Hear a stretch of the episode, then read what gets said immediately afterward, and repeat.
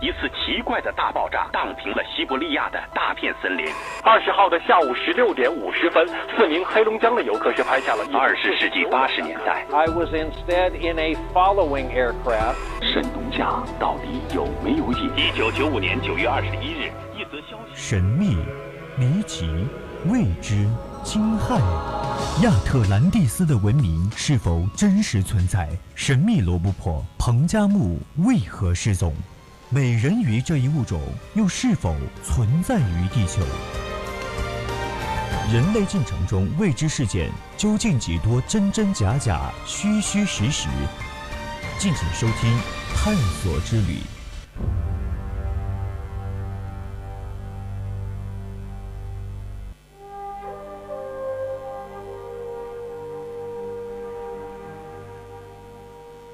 青春调频与您共享，亲爱的听众朋友们，大家晚上好！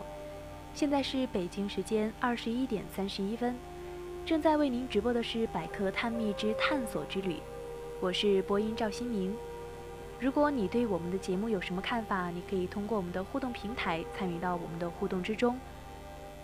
我们的 Q Q 听友群是幺八二七八九二零幺，我们的短信平台是零八三幺三五三零九六幺。你也可以艾特新浪微博、艾特 V O C 广播电台，还有就是我们的微信平，我们的微信平台宜宾 V O C 一零零，期待与你们一起分享和互动。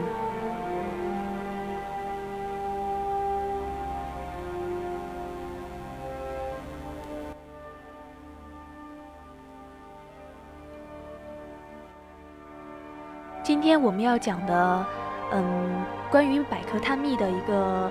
嗯，小节目就是《丰都鬼城》。丰都鬼城距今呢已经有两千多年的历史，历来都是被人们当作人类亡灵的归宿地。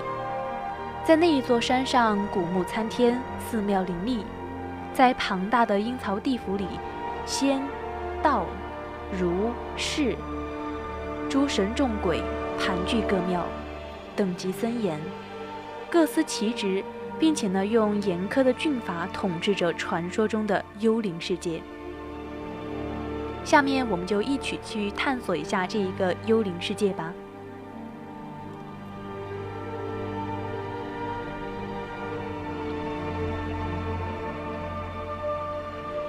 丰都鬼城是在东汉和帝永元二年制县的，距今呢已经有近两千年的历史。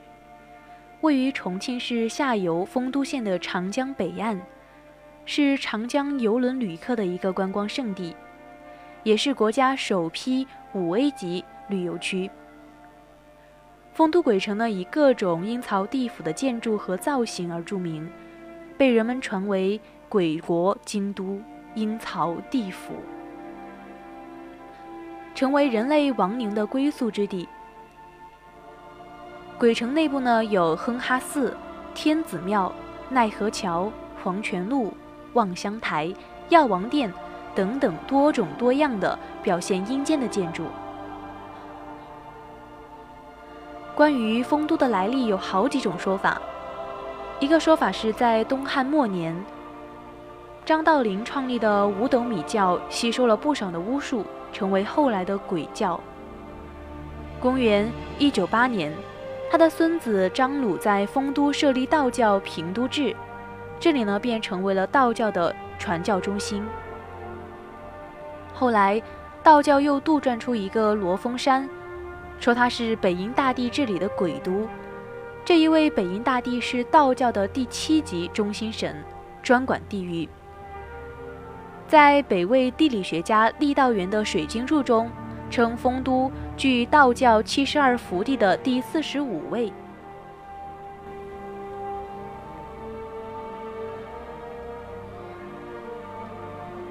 第二种说法是鬼帝之说。当人类社会还处在上古时代的时候，由于科学不发达，在遇到一些大自然现象的时候，没有办法做出正确的解释，认为这一切都是由鬼神在主宰。而巴族和蜀族呢，是以底羌部落为主。两个部落在东周时期呢，丰都曾经为巴子别都。随着巴蜀两族的不断交往，政治、经济、文化、思想、习俗相互渗透，于是产生了一个共同信仰的宗教——吐蕃。这就是巴蜀鬼族的第一代鬼帝。这一位鬼帝就住在幽都，至今丰都还留有幽都的遗迹。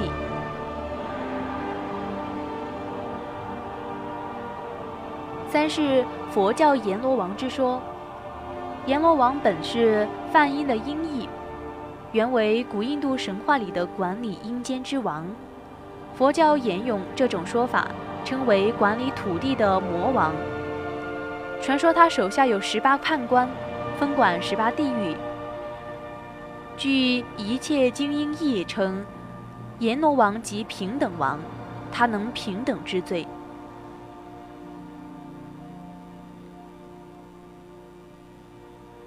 第四种说法是阴王成仙之说，这是丰都最为流传，这是丰都流传最广的做法。早在公元二七零年左右，晋人葛洪在其《神仙传》中就有关阴王成仙的说法。传说在汉朝的时候，有两位方士，一位叫殷长生，是刘昭皇后的曾祖父；一位叫王方平。 官至朝中散大夫，他们因为不满社会现状，双双先后来到丰都修炼，于卫青农初年成仙而去。后来到了唐朝，他们二人被讹传成了阴王，即阴间之王。后来加上历代统治阶级的不断刻意渲染，历代文人官吏通过小说、诗词。 游记和碑文的描述，比如说《西游记》《聊斋志异》《说岳全传》《西洋记》等等。因此，一个比较全面的鬼城就在丰都形成了。它从虚幻到实物，经历了两千多年的历史，将佛教、道教、儒家学说以及中国鬼文化有机的结合起来，将巴渝文化、中原文化和域外文化结合起来。 将民间传，将民间神话传说、想象与现实结合起来，将建筑、雕塑、绘画等多种艺术形式结合起来，才形成今天闻名天下的鬼城文化。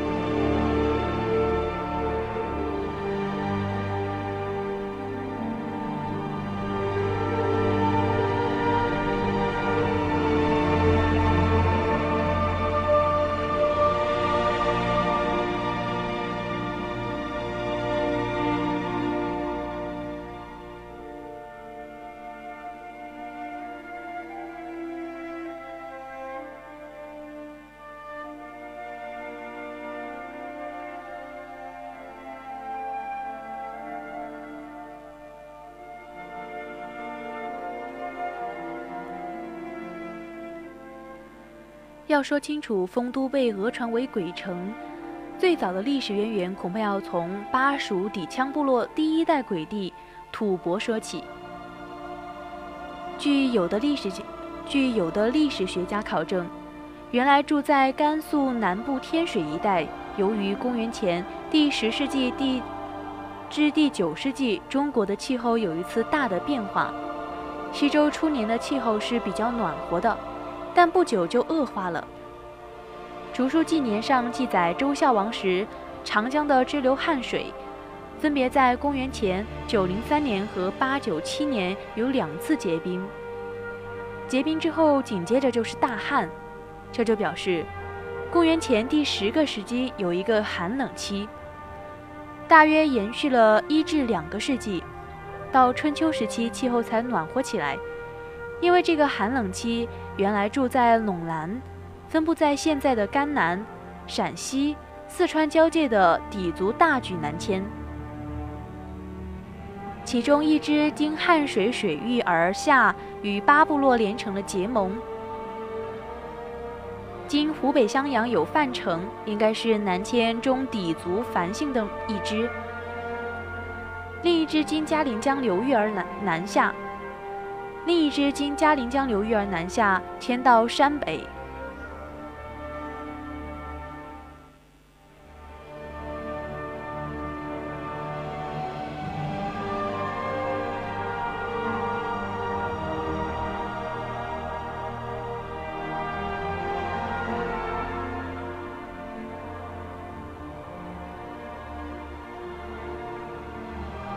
至现在的湖北、湘西，南至四川西部，直至云南东北地区。巴人活动中心在殷商至春秋时代，主要活动于汉水流域。后因楚的逼威逼才西迁入四川。进入四川后，建立八国。强盛之时，川东南、湘西皆为其南境。古巴属是。部落又被称为鬼族的两支部落，在长期的交往中，都因为相信鬼巫，产生了一个共同信仰的原始宗教神土伯，被称为巴蜀两族的第一代鬼帝。这位鬼帝住在幽都。东汉高秀注《淮南子·坠刑篇》称，古之幽都在雁门以北。一个幽都，一个雁门以北，就难以说清了。古有幽都在幽州，雁门指的是山西雁门关一带。然而，巴蜀氐羌族又不可能在北方，因此有人认为这一个雁门以北是在今四川境内。丰都古时呢曾经做过巴蜀别都，后来被传为鬼国的幽都。这一个。鬼国幽都大概说的就是鬼族的首都吧。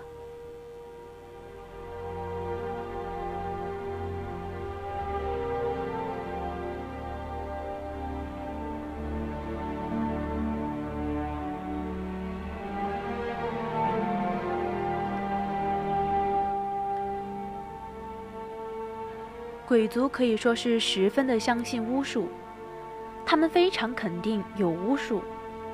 鬼族呢有原始宗教，肯定要树立一个神，这一个神就是第一代鬼帝，吐蕃就这样在古丰都大地上被传为第一神。也许有人认为这是无稽之谈，不过后来张道陵在四川创建的五斗米道又称为鬼道，张天师又吸收氐羌部落的巫术作为他驱鬼治病的法术。后来道教又封丰都为由治之一，期间与巴蜀第一代鬼帝被传为住在古丰都是有内在联系的。其实丰都本来就有它自己的文化积淀，自古以来它就是一座文化名城，是中国很有特色和名气的历史文化小镇。以前这个小镇流传着许多的鬼神传说。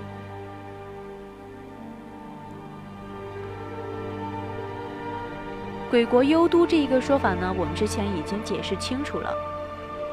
根据丰都县志和晋人葛洪的《神仙传》载，民间传云，汉代王方平因长生两方土士曾于平都山修炼成仙，道家遂于此设天师，并将其列为三十六洞天、七十二福地之一。后人附会殷王。就是阴间之王所居的地方，即是为鬼都。平都山呢也渐渐附会为阴都。唐代大诗人李白就写下士笑上士，成魂北丰都的诗句，更使鬼城之名远扬。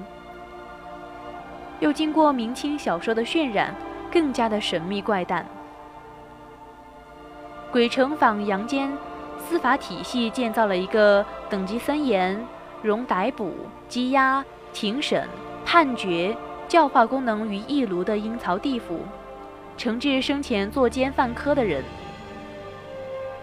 虽然阎王判官小鬼只是传说虚妄，但其实他惩恶扬善的社会教化功能又时常被人们所称道。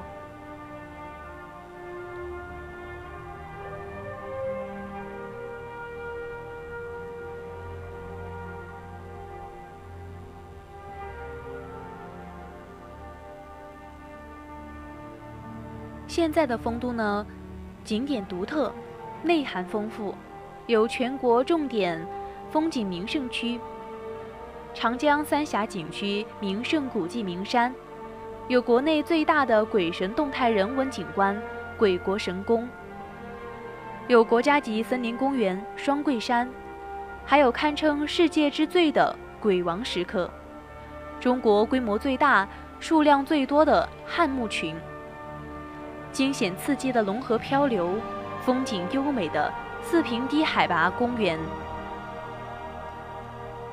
它的主要景观有丰都名山、双桂山、鬼国神宫、阴司街，这是全国最大的鬼文化人文景观，也是西南地区最壮观的动态人文景观。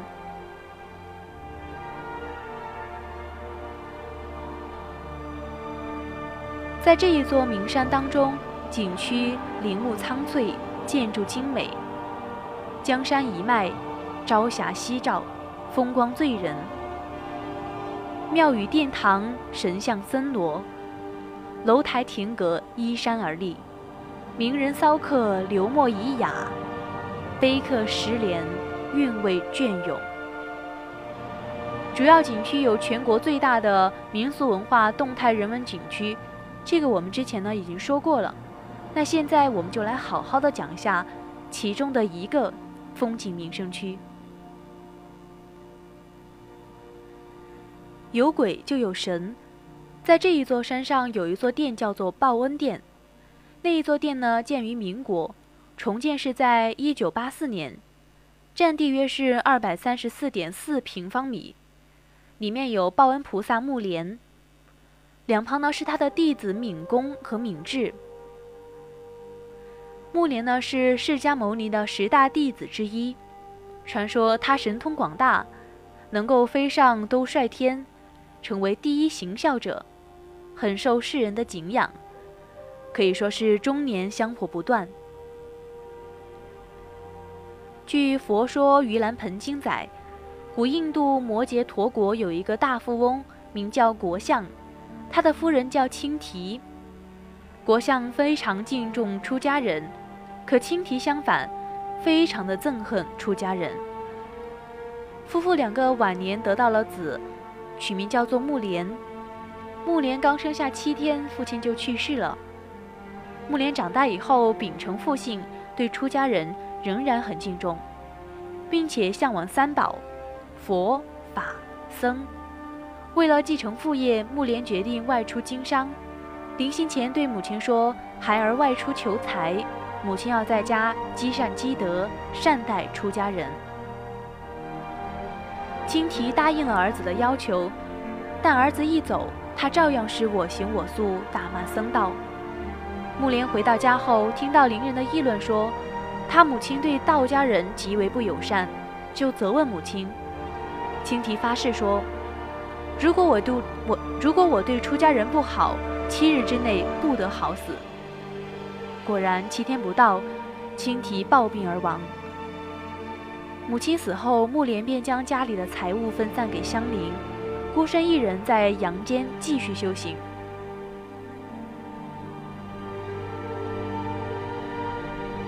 当他得道以后，来到天国时，见父亲国相正在享受荣华富贵，却见不到母亲的身影，便问师父释迦牟尼是何原因。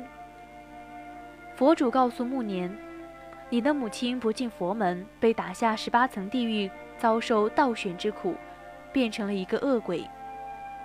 你如果要拯救母亲，必须在农历七月十五这一天备齐百味饮食，供奉十方僧人，便可使你的母亲超度。而这便是后来佛教盂兰盆会的起源。于是木莲的母亲被救了出来，但是她的母亲却在经过轮回之后，转世变成了王舍城的一条狗。大家看到木莲的莲花座下有一条狗，便是木莲的母亲。据说在农历十五这一天，人们都不出门。佛主见木莲如此行孝，便封木莲为幽冥教主，也就是地藏王菩萨，统管阴曹地府。他是最后一个加入四大菩萨行列的。与观音不同的是，地藏王主要是救地狱里所有的罪鬼，而观音则是以普度众生为主。